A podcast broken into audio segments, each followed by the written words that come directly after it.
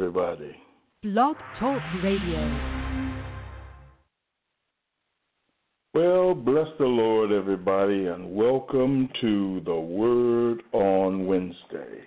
I am Pastor Winfred Burns of Word Worship and Witness Ministries, and I am delighted to be with you tonight to once again minister the Word of God to God's people. We got a very, very exciting night planned uh, as we will uh, continue journeying through uh, Second Samuel. And just so you know it and have your Bibles opened at the right time, we will be in chapter 3. Um, in previous chapters, as well as in First Samuel, we know that uh, this is an unorganized, disunified nation that we're dealing with. We understand that they are a nation who has called for a king, has experienced a king, and that king has died. We further know that God has anointed a king because Saul was a king that man brought forth. But now we come to David. Uh, during the latter part of the book, we looked at David's struggles and how Saul was trying to kill him and how he, all the things that he went through. And these things that he went through were in preparation for him to ascend to the throne. We've gone through all of that. We've we've looked and we've seen that that he's mourned um, uh, Saul and Jonathan as they have died at the hands of the Philistines. Uh, we've looked at what happened to the a young man who came along with with Saul's armor uh, with his with with his uh, his uh, uh, um, his crown and his band and and what happened to him. And now we are looking at one of Saul's descendants. And that's where we're going to pick up tonight in chapter 3. Um, the other thing is that we saw the struggles that had begun between David and Ishbosheth, one of Saul's sons. Uh, we've been introduced to a character by the name of Abner, and we've seen what happened with his uh, Abner and Ashiel and and um, his other cousin. We've we've looked at those characters very very briefly, and they'll be more prominent as we go along tonight. Um, furthermore, we're going to see, and the big thing that thing that we will see as we study through this book is we will see how God is bringing the tribes of Israel together to form them into one nation. That's what we're going that's what we'll be looking at tonight. That's the theme, and there's a reason for everything that that that God is doing. You know, you you God does so much behind the scene because He's got a plan. And tonight, one of the things that I want to share with you is a lot of the things that's going on in your life is because God has a plan for you. Amen. So, um, before we get into any further, let's have a word of prayer, and then I want to extend an invitation to perhaps some of those who are out there who who don't know Jesus. I want to extend an invitation to you uh, to to accept Jesus. So let's let's pray. Eternal God, our Father, in Jesus' name we come to say thank you. We thank you for your word. We thank you because your word is powerful, your word is sharp, your word penetrates. Your word will cure what ails us. And tonight, Father, many of us come with ailments, not just physical ailments, but spiritual ailments. And so we ask in Jesus' name that you would allow your word to get into our spirits, that you would allow your word to impact our hearts in such a way that we align ourselves with you. Our goal, Father, is not to just know about you, but to know you to experience you, to walk with you, to fellowship with you. And we want to do that because we want to be with you. We want to enjoin you in mission. We want to enjoin you in your work. We want to, you to be pleased with us. We want our faith so strong in you that our obedience is instant. So help us, Father, to by, by the power of your word to to be pleasing in your sight. We bless you and we thank you in Jesus' name, Amen. Now I want to tell you something. I want to tell you something real quick. Those of you who who don't know Jesus, well, your sins are forgiven. Your sins are forgiven. When Jesus died on Calvary, he died to pay for your sins. And in his death, what God has done is he's received him as the payment for your sins. And the message of the gospel is that your sins are forgiven and that you can have fellowship with God and that God has a plan for your life and the end of the plan is eternal life through Jesus Christ our Lord. And all you need do to to to receive this eternal life, all you need to do to have fellowship with God is believe in your heart and confess with your mouth that Jesus is the Son of God, that Jesus rose from the dead, that Jesus Himself has died for your sin. If you believe that, if you believe that Jesus is the Son of God, you can be saved today. And so, what do I need to do? You need to just say it. You know, we say confess. Say it. That's all you're doing when you confess. You say the same as God has said, and that is, I believe that Jesus Christ is the Son of God, and I ask Him to be my Savior. And then, once you do that, you're saved. You want to turn away from what you're doing right now to follow after Jesus. That's the, the repentance part. You're repenting of your sins. You're like, hey, I'm leaving that alone. I ain't doing it no more. I'm going after Jesus. And God, and Jesus, when you follow Jesus, He'll give you the power to walk away from a whole lot of stuff. It's not you that's walking away from it. It's the power of God that He places within you that releases you from the power of sin.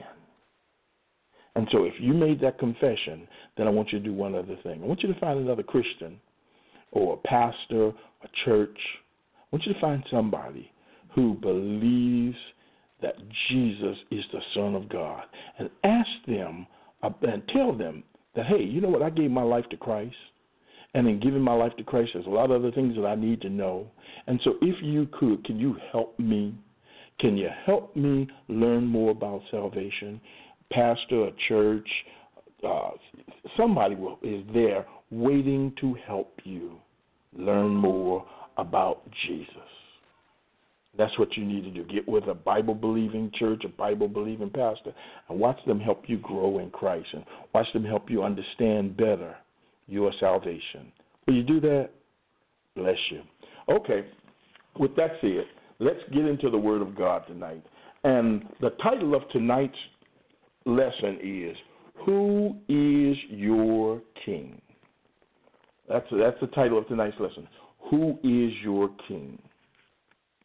And if you go to 2 Samuel, the third chapter, we'll start reading right there. 2 Samuel chapter 3, verse 1. I'm going to, uh, instead of reading that, starting at verse 1, yeah, I'm going to start at verse 1. No, let me go, let me do this. Let me start reading so I pick up the storyline for you at verse 30 and then move right into chapter 3, verse 1. It reads like this, and I'm reading from the NIV. Then Joab returned from pursuing Abner and assembled all his men. Besides Asahel, 19 of David's men were found missing. But David's men had killed 360 Benjamites who were with Abner. They took Asahel and buried him in his father's tomb at Bethlehem. Then Joab and his men marched all night and arrived at Hebron by daybreak. The war between the house of Saul and the house of David lasted a long time. David grew stronger and stronger while the house of Saul grew weaker and weaker. Sons were born to David in Hebron. His firstborn was Amnon, the son of Ahinoam of Jezreel. His second, Caleb, the son of Abigail, the widow of Nabal of Carmel. The third, Absalom, the son of Maacah, daughter of Talmai, king of Geshur. The fourth, Adonijah, the son of Haggith. The fifth, Shephatiah, the son of Abital. And the sixth, Ithream, the son of David's wife, Eglah. These were born to David in Hebron. So, to pick up on the storyline that we had last week, or week before last, rather, um, there had been a war going on because Abner places Ishbosheth on the throne of Israel.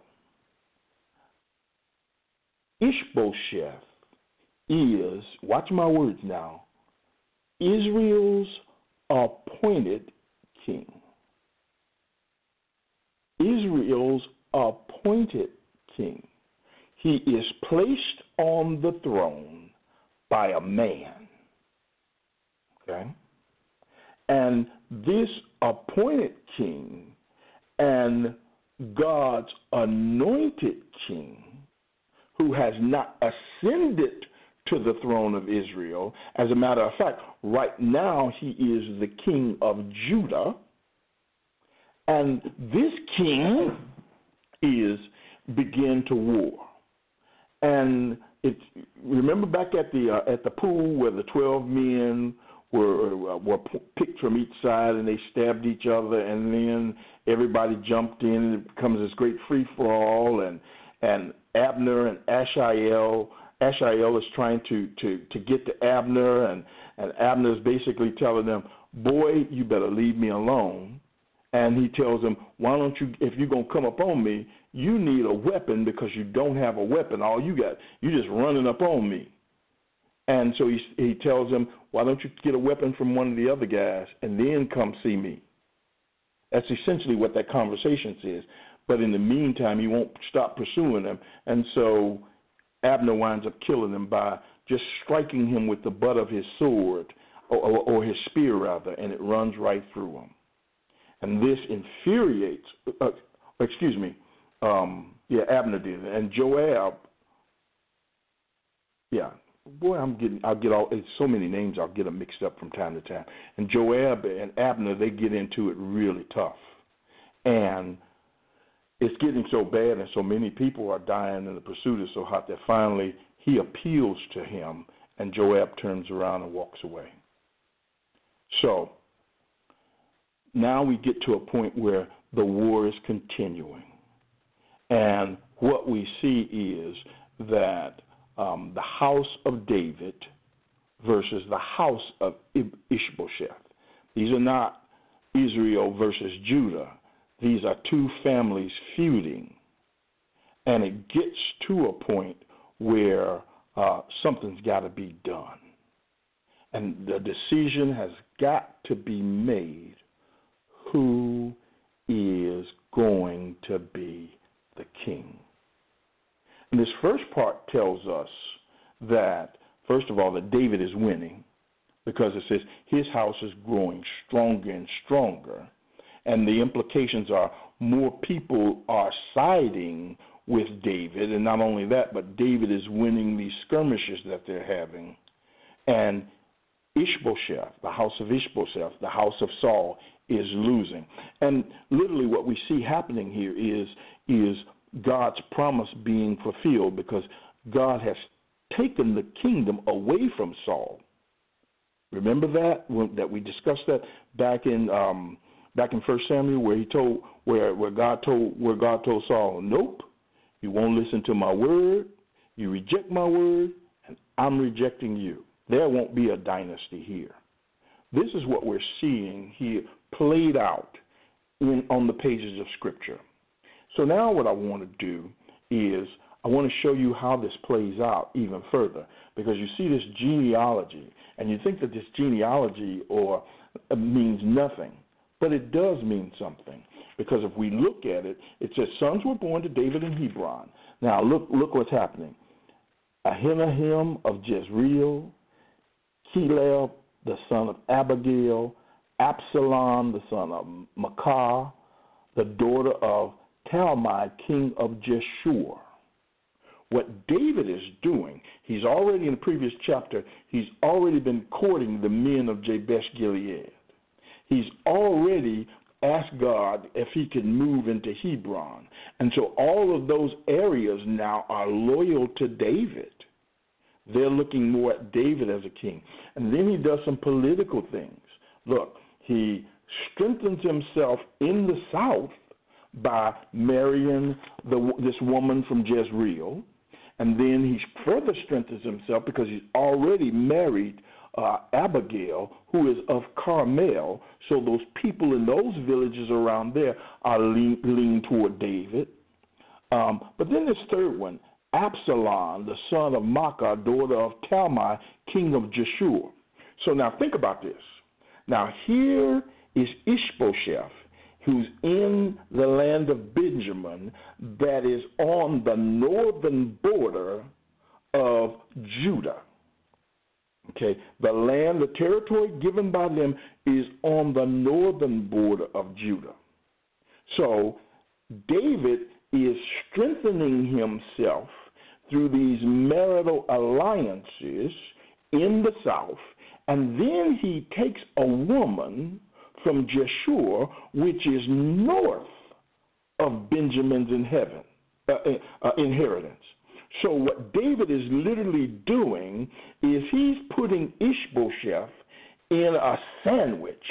So there's pressure from the king of Geshur, and there's pressure coming up from those loyal to David in the south. So literally what he's doing is he's putting him in a political and military vice. And he's going to squeeze him in those areas. And and so David shows that he's he's really smart. What does he do? He consolidates his territory and then he expands his territory. That's what we can get out of in a, in a preliminary look at this this passage. But it goes even further. And look at some of the names here: Amnon, Absalom, they'll come back up in later on in our story. So just remember them that these were sons born in Hebron. Now you might ask the question, what, why David taking so many wives and and is, he, he's supposed to be the model king?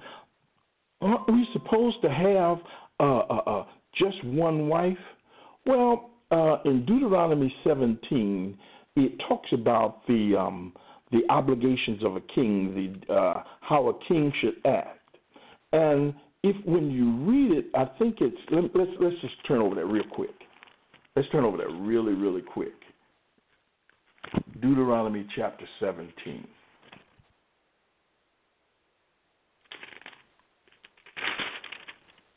Yeah, it says.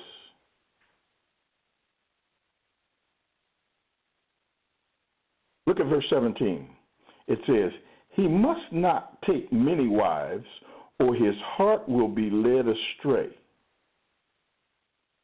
And so I, I, I got kind of confused. I said, so he could take more than one. Does that mean he could take more than one? And so I began to consult the text a little bit more, and it says he must not multiply wives.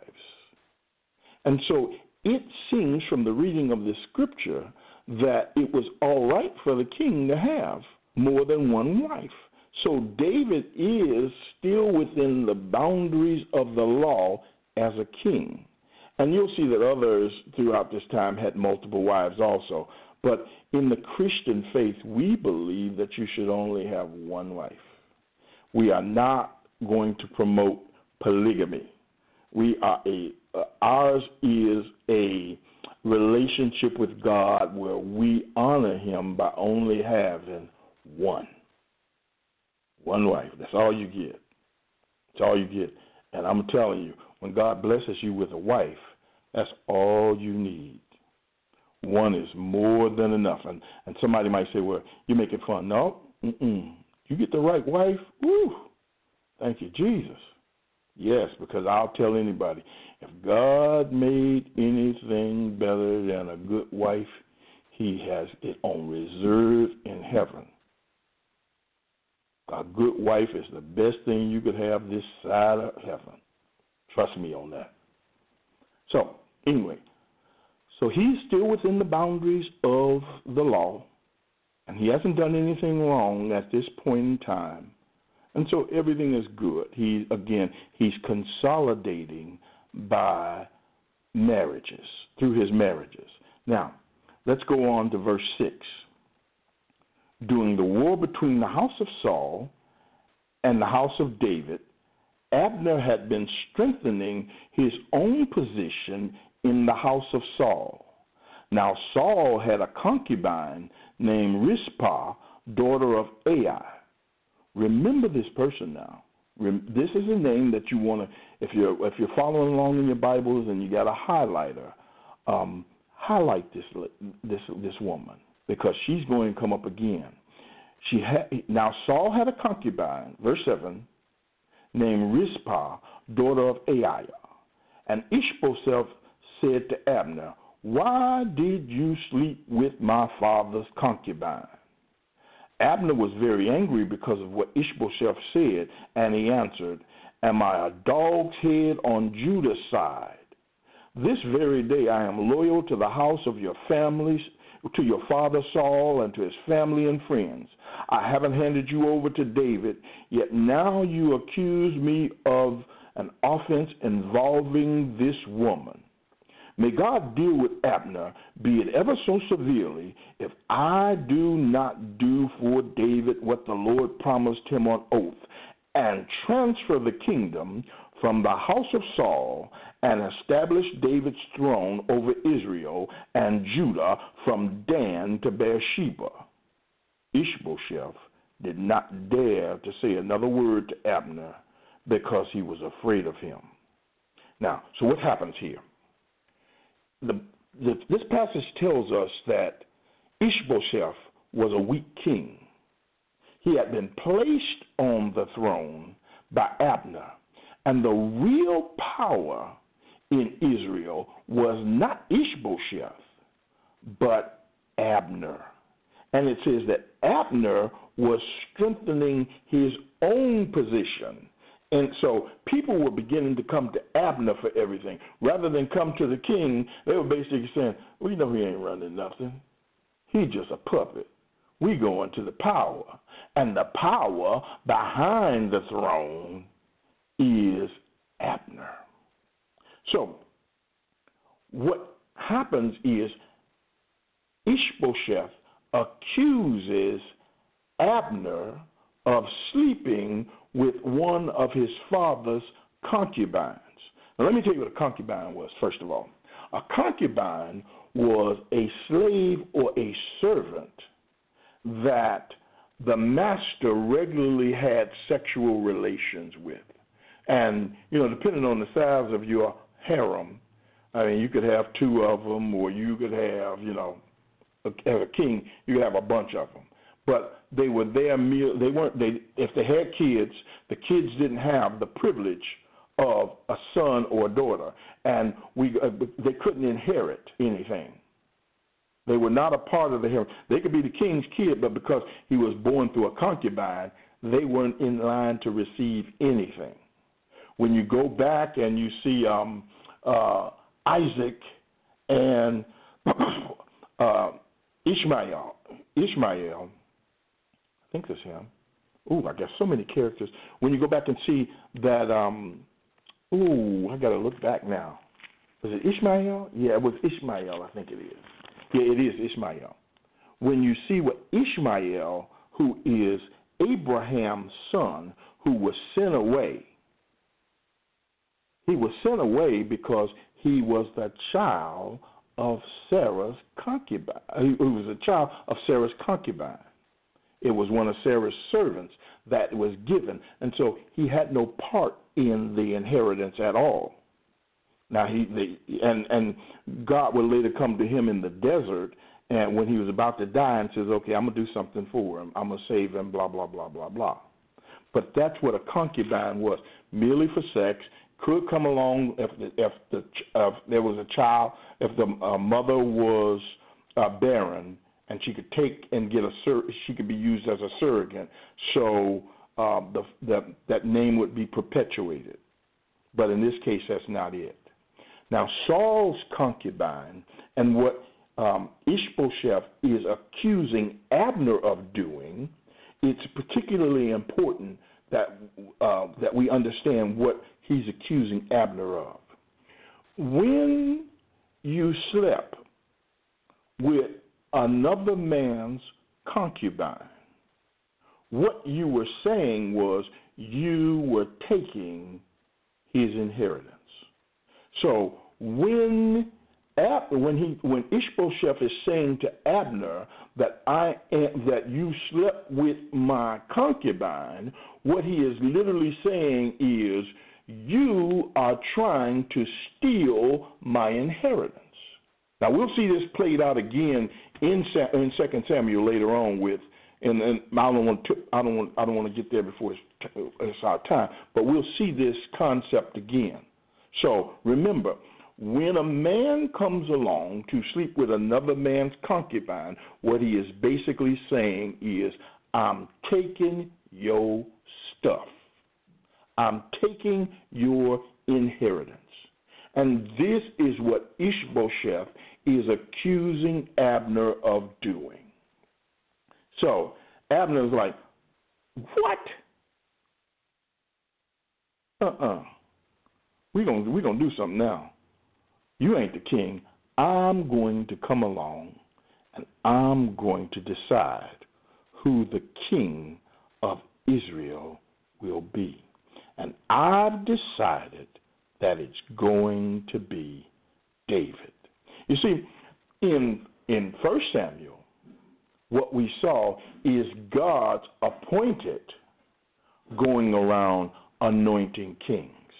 In Second Samuel, now we see a man who thinks he's so powerful that he can anoint and choose the king of Israel. He become he Abner thinks that he's the king maker. And the question that and and he, that I want to ask is, who's your king? Who have you decided is going to be your king? That that's the question that's that's in this text tonight. Who's going to be the king of Israel? Watch this. Watch this. Watch watch this real quick. Oh, and by the way, I'm I'm I'm I'm I'm way ahead of myself as usual. Uh, if you have questions, if you have questions, 929 477 2304. 929 477 2304. Uh, that's the Blog Talk Radio number. And then if you, if in fact you um, you're on Periscope with me tonight, then all you need to do is type your question in. I'll see it and I'll try to answer it. And if you type it in and it flashes by and I don't see it, type it in again eventually I'm going to look down at that screen and see it. Anyway, so let's keep moving. So he says, he makes this oath. He says, I'm going to transfer the kingdom from the house of Saul and established David's throne over Israel and Judah from Dan to Beersheba. So now, this is a man determining, making a decision. And I've asked you the question who is your king? And this goes beyond, this goes beyond this passage of Scripture. Because if you think about it, a king is the one who's going to rule over you. And so I'm asking you tonight who is ruling over your life? And there are a lot of men that think that they have the authority to make that decision for you. There are a lot of, but uh, think about it for a second. We let, we think sometimes that the government is the king. We sometimes think that our boss is the king. I mean, they determine when we got to get up in the morning, what time we need to be at work, how long we got to stay at work. They're constantly yanking our chains, telling us what we got to do and what, what we should do. Is your boss your king? The laws of the land? Is that your king? Is that who you serve? Or maybe let's let's go into the house of God. Is your pastor your king? Let's go let's go into your house. Is your wife your king or your husband your king? Are you constantly serving and being manipulated by your children? Are they your king? Do you have some type of habit that is ruling over you? Is that your king? Some type of unnatural desire? Is that your king? The question on the table tonight is who is your king? And when you read it, in, and when you read this, is the flesh going to decide? Is man going to decide who the king is? Or will it be God who has anointed a king that you allow to be king? Hmm? Who's king? Verse 12. Then Abner sent messengers on his behalf to say to David, Whose land is it? Remember that question? Whose land is it? Who is the king? And then he says, Make an agreement with me, and I will help you bring all Israel over to you. Good, said David. I will make an agreement with you, but I demand one thing of you. Do not come into my presence unless you bring Michal, daughter of Saul, when you come to see me. Then David sent messengers to Ishbosheth, son of Saul, demanding, Give me my wife Michal, whom I betrothed to myself for the price of a hundred Philistine foreskins. So Ishbosheth gave orders and had her taken away from her husband, Paltiel, son of Laish. Her husband, however, went with her, weeping behind her all the way to Bahurim. Then Abner said to him, Go back home. So he went back. Abner conferred with the elders of Israel and says, For some time you have wanted to make David your king. Now do it. For the Lord promised David, By my servant David, I will rescue my people Israel from the hand of the Philistines and from the hand of all their enemies. Abner also spoke to the Benjamites in person. Then he went to Hebron to tell David everything that Israel and the whole house of Benjamin wanted to do. When Abner, who had twenty men with him, came to David at Hebron, he, David prepared a feast for him and his men. Then Abner said to David, Let me go at once and assemble all Israel for my lord the king, so that they may make a compact with you, and that you may rule over all that your heart desires. So David sent Abner away, and he went in peace. So let's look at that that that piece. Now, first of all, David again makes a real shrewd move because now he knows that that Abner is going to be his emissary. He's going to be his ambassador to go to the rest of Benjamin, which is one of the tribe that Saul comes from, to persuade them to come over to David. He demands Michal simply because she is in the house of Saul and with he's going to marry and be recognized as Saul's son-in-law. So he's gaining favor through these marriages, and this woman belonged to him in the first place. And so he says, you know what? I'm going to get her back, and that's going to give me some inroads into Benjamin. That's going to endear me to them. This is, again, not so much a marriage of love, even though if we go back when Saul was chasing after David. It was Michal that that hid David and and and and deceived her own father to protect him. But remember, she was given away to this guy Paltiel, and because she was given to him, she's been married to him. Oh, just off the top of my head, easily about 15 years. About 15, yeah, about 15, maybe a little bit more years. They've been married. And so he demands her, and again, politics. But even underneath that, look at look at this guy who thinks he's a kingmaker, and he's deciding for Israel who will be king, even though David is God's anointed. There's something working behind the scenes that that basically says there's somebody working behind the scenes who basically thinks that he has the power to make a king. And that's Abner.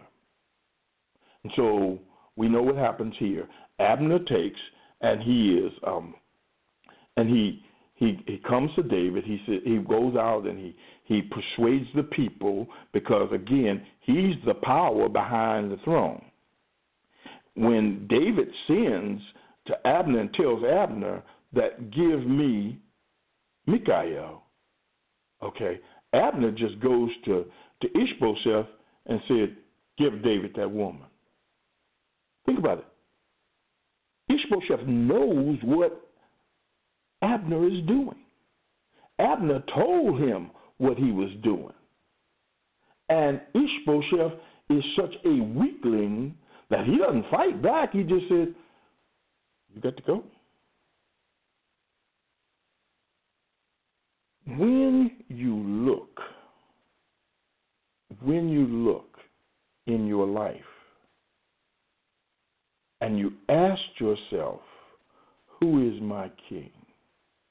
If you're a Christian, if you are a believer in Jesus Christ, your mind and your heart should have just went right there and said, Jesus is my king, and I don't have no other. And in saying that, in saying that and in knowing that, that will give you a sense of peace that will pass all understanding. I know that right now we are going through a period of time in the United States and even all over the world, as a matter of fact, where everybody is upset because of the incoming president of the United States. I want you to think tonight, hold on. Yeah, he's the president of the United States, but Jesus is my king and he is the King of kings and Lord of lords. And when we look to Jesus, who is the author and finisher of our faith, when we look to Jesus, who is able to do exceedingly abundantly more than we think or imagine, when we claim him as King,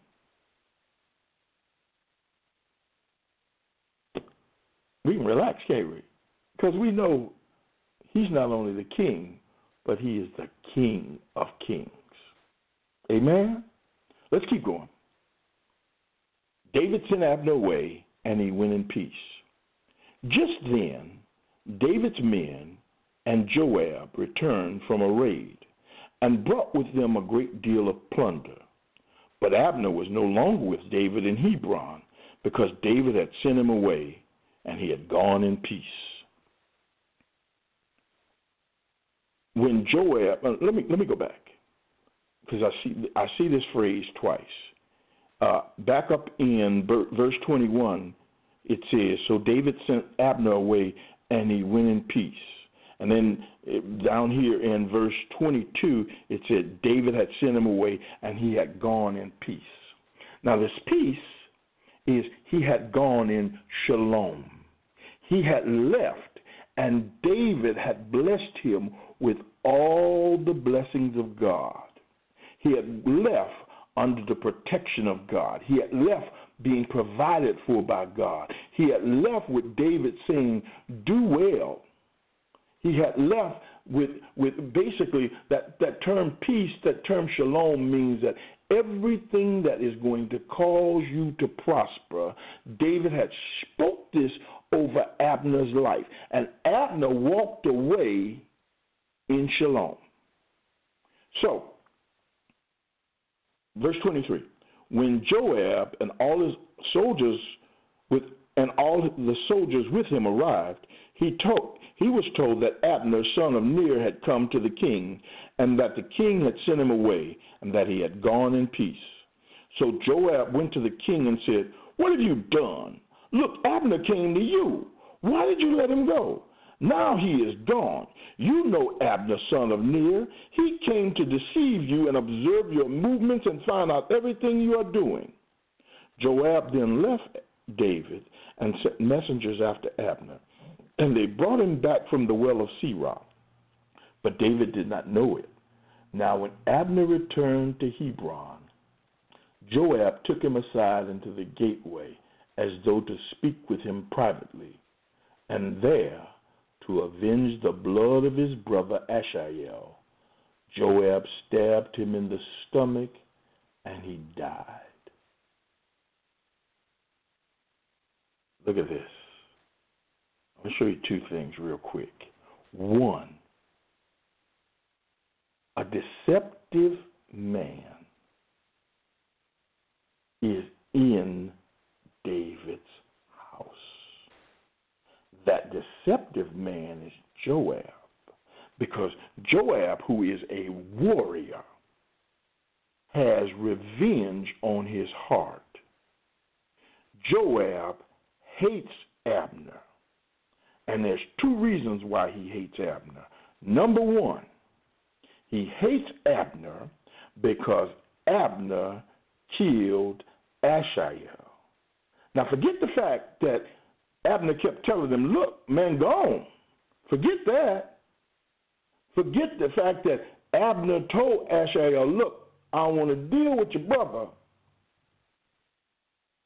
So go on someplace. Forget that part.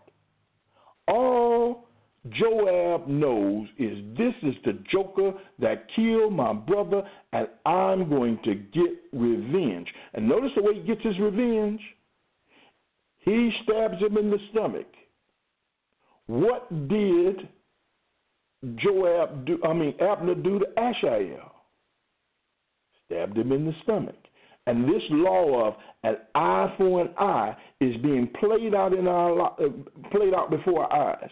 You see, when they, when we talk about an eye for an eye, what they basically mean there is the punishment should fit the crime. That was the law, and so uh, that was a that was an idiom that says if you steal a cow, then you got to pay a cow and a penalty. If you steal a cow, that doesn't mean that you got to give up all of your land and all of your daughters and all of your sons and stuff like that. No, because that don't fit the crime. I stole the cow, so I'll pay a cow plus the penalty. That's an eye for an eye. But now, what he is, when we get into the area of murder, it was life for life.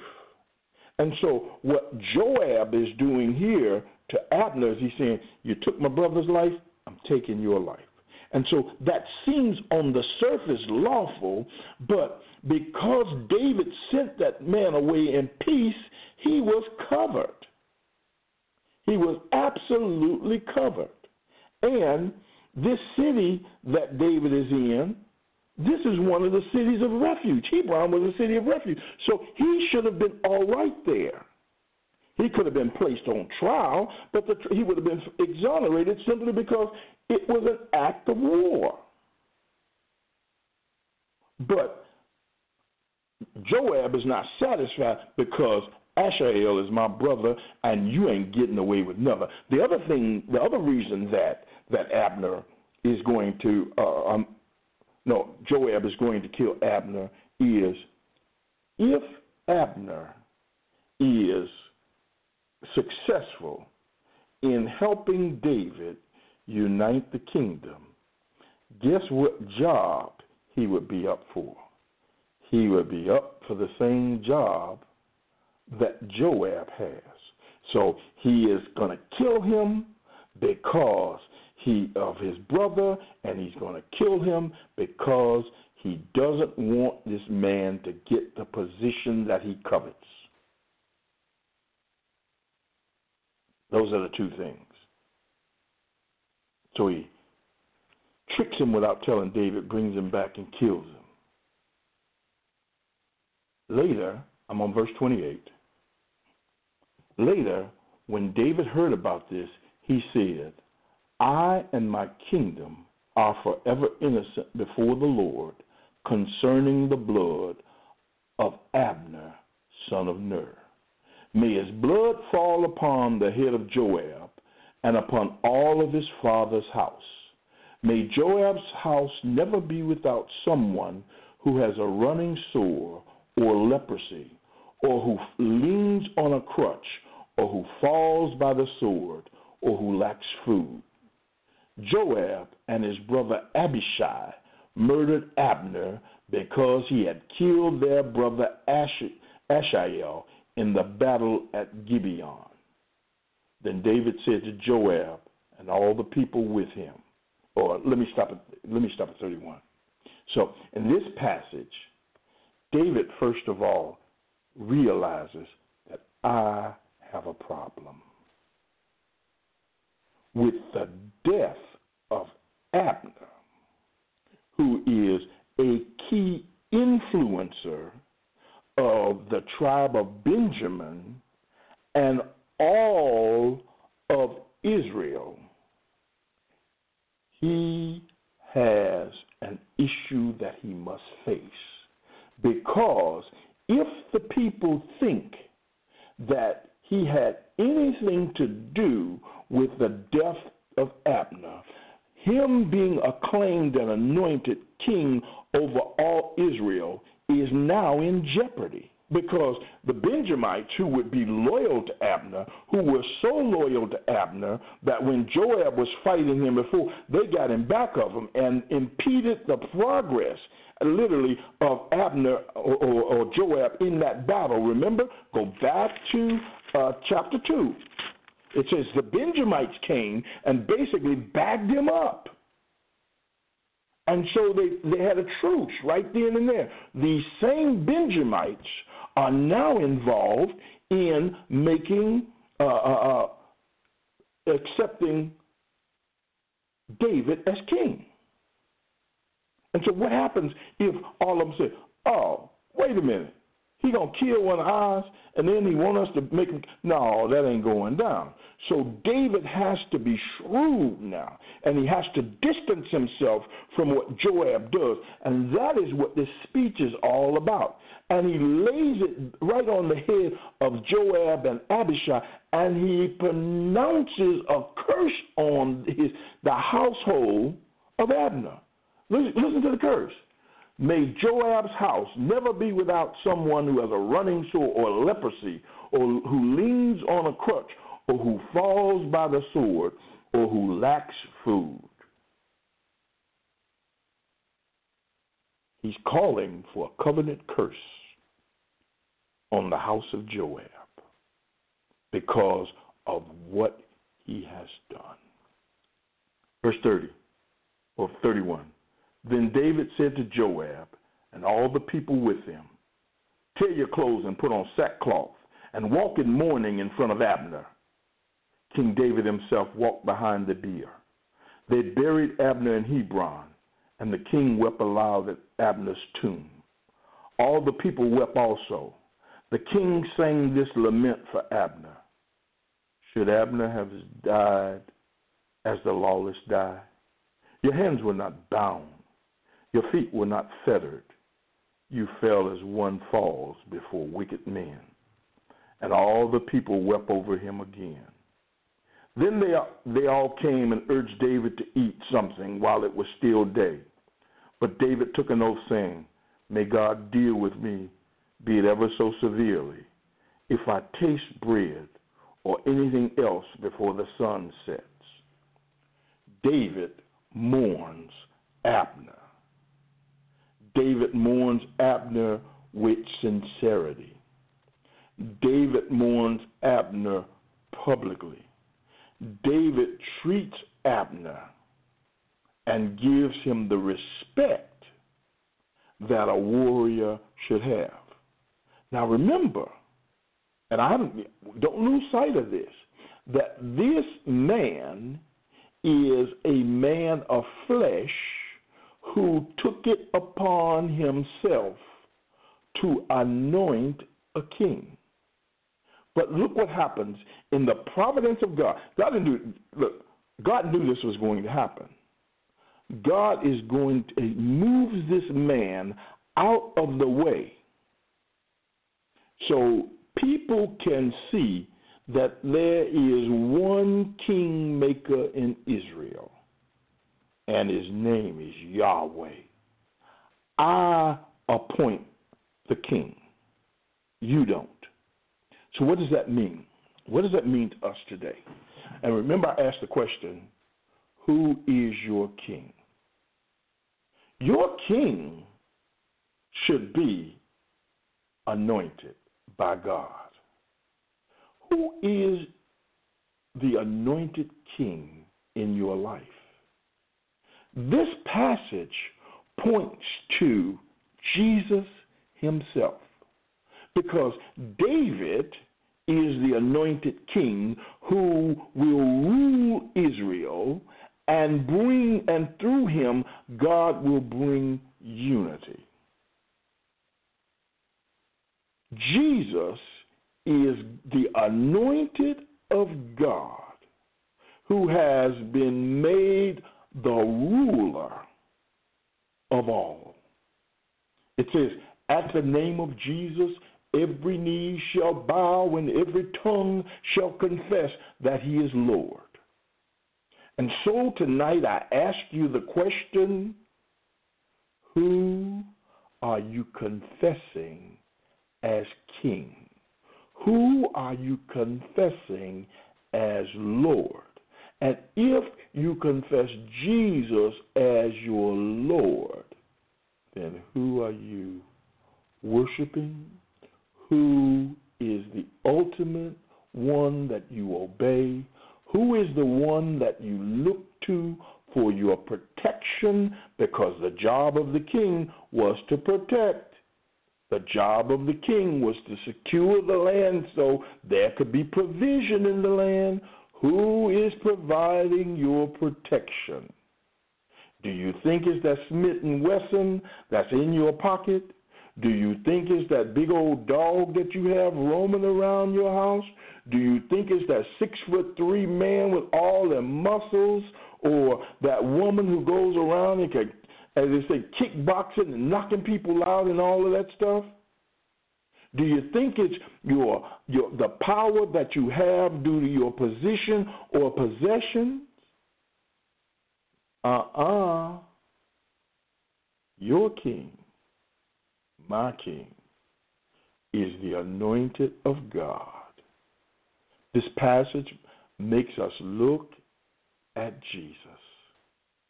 This passage makes us worship him. This passage shows us that God, working behind the scenes, has anointed him to be our king. Let's finish this off real quick. All the people, let me go back and read 35 so I can pick I can keep your thoughts together.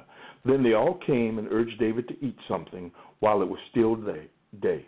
But David took an oath, saying, May God deal with me, be it ever so severely, if I taste bread or anything else before the sun sets. All the people took note and were pleased. Indeed, everything the king did pleased them. So on that day, all the people and all Israel knew that the king had no part in the murder of Abner, son of Ner. Then the king said to his men, do you not realize that a prince and a great man has fallen in Israel this day? And today, though I am the anointed king, I am weak, and these sons of Zeruiah are too strong for me. May the Lord repay the evildoer according to his evil deeds. Now, when he says that these sons of Zeruiah are too strong for me, he doesn't mean that that that he doesn't have the ability to overpower them. Not what that says at all. He basically he's that word too strong for me. A better translation would be they are too shrewd. So basically, what he's saying in that passage is these boys right here, they some conniving ones. Ooh, I got to watch them. He said, I'm the king. But these boys, they got some stuff. They is low down conniving ones. The sons of Zeruiah. And you're to hear that again. You're to hear about them again and again throughout this. And, and, and as, he, as we sum this up today, the thing that we see is that David recognizes what he has in the kingdom. He recognizes who Joab and his brother are. And so we'll see them again and again and their their dealings. No, by the way, these are his uh these are his cousins, I think. I think they're his yeah, they're either his cousins or his nephews, one or the other. I gotta I'll go I'll go back and look that up again because you know some stuff gets in my mind the wrong way, but they related to him. So anyway, what we want to see here is that, and what we want to walk away with tonight is an answer to the question who is the king? Whose land is it anyway? Who is your king? That's what we see. We see the political intrigue that is has, that's fallen all around us, and you know how David is moving to consolidate the kingdom. And don't get me wrong, David is acting with wisdom but he's also being ushered around these moves that he's making. He's also successful because God is ushering him and allowing him to make the moves that he makes. God's hand is all in this thing. We, as people of God uh, and people of faith, we have to, uh, what it says, be as wise as a serpent, yet gentle as a dove. God didn't call for us to be dumb. He didn't call for us to let folk just run over us or anything like that. No. But he does call for us to align ourselves with the with our King Jesus and then do according to what Jesus leads us to do. Yeah. And some of the moves that we make all of the moves that we make are going to be godly moves. All of the moves that we make are going to be legal, lawful moves. All of the moves that we make are going to be wise moves. All of should advance the kingdom of God. As we walk by the power of God by His Spirit, walk according to His word, being led by our King, we'll never go wrong prayerfully tonight you've answered that question about who's the king in your life. And you will join me next week as the king in Samuel, King David, ascends to the throne. Let's pray. Father, we thank you for your word tonight. We thank you for all that you have taught us. We thank you that our king is the anointed king, Jesus himself, the king that you chose and that we don't allow men to put kings on the throne of our life. That that we choose Jesus, but we really don't choose him because he chose us. And so we thank you for your choice. We thank you that you anointed Jesus to be our King. We thank you, O oh God, tonight for this time of fellowship in the Word. And we pray in Jesus' name that by your Spirit, that our lives would transform your word. In Jesus' name we pray. Amen. Now, to those of you who uh, are still with me, let me give you this blessing from Numbers, and we'll call it an evening. uh, Numbers chapter 6.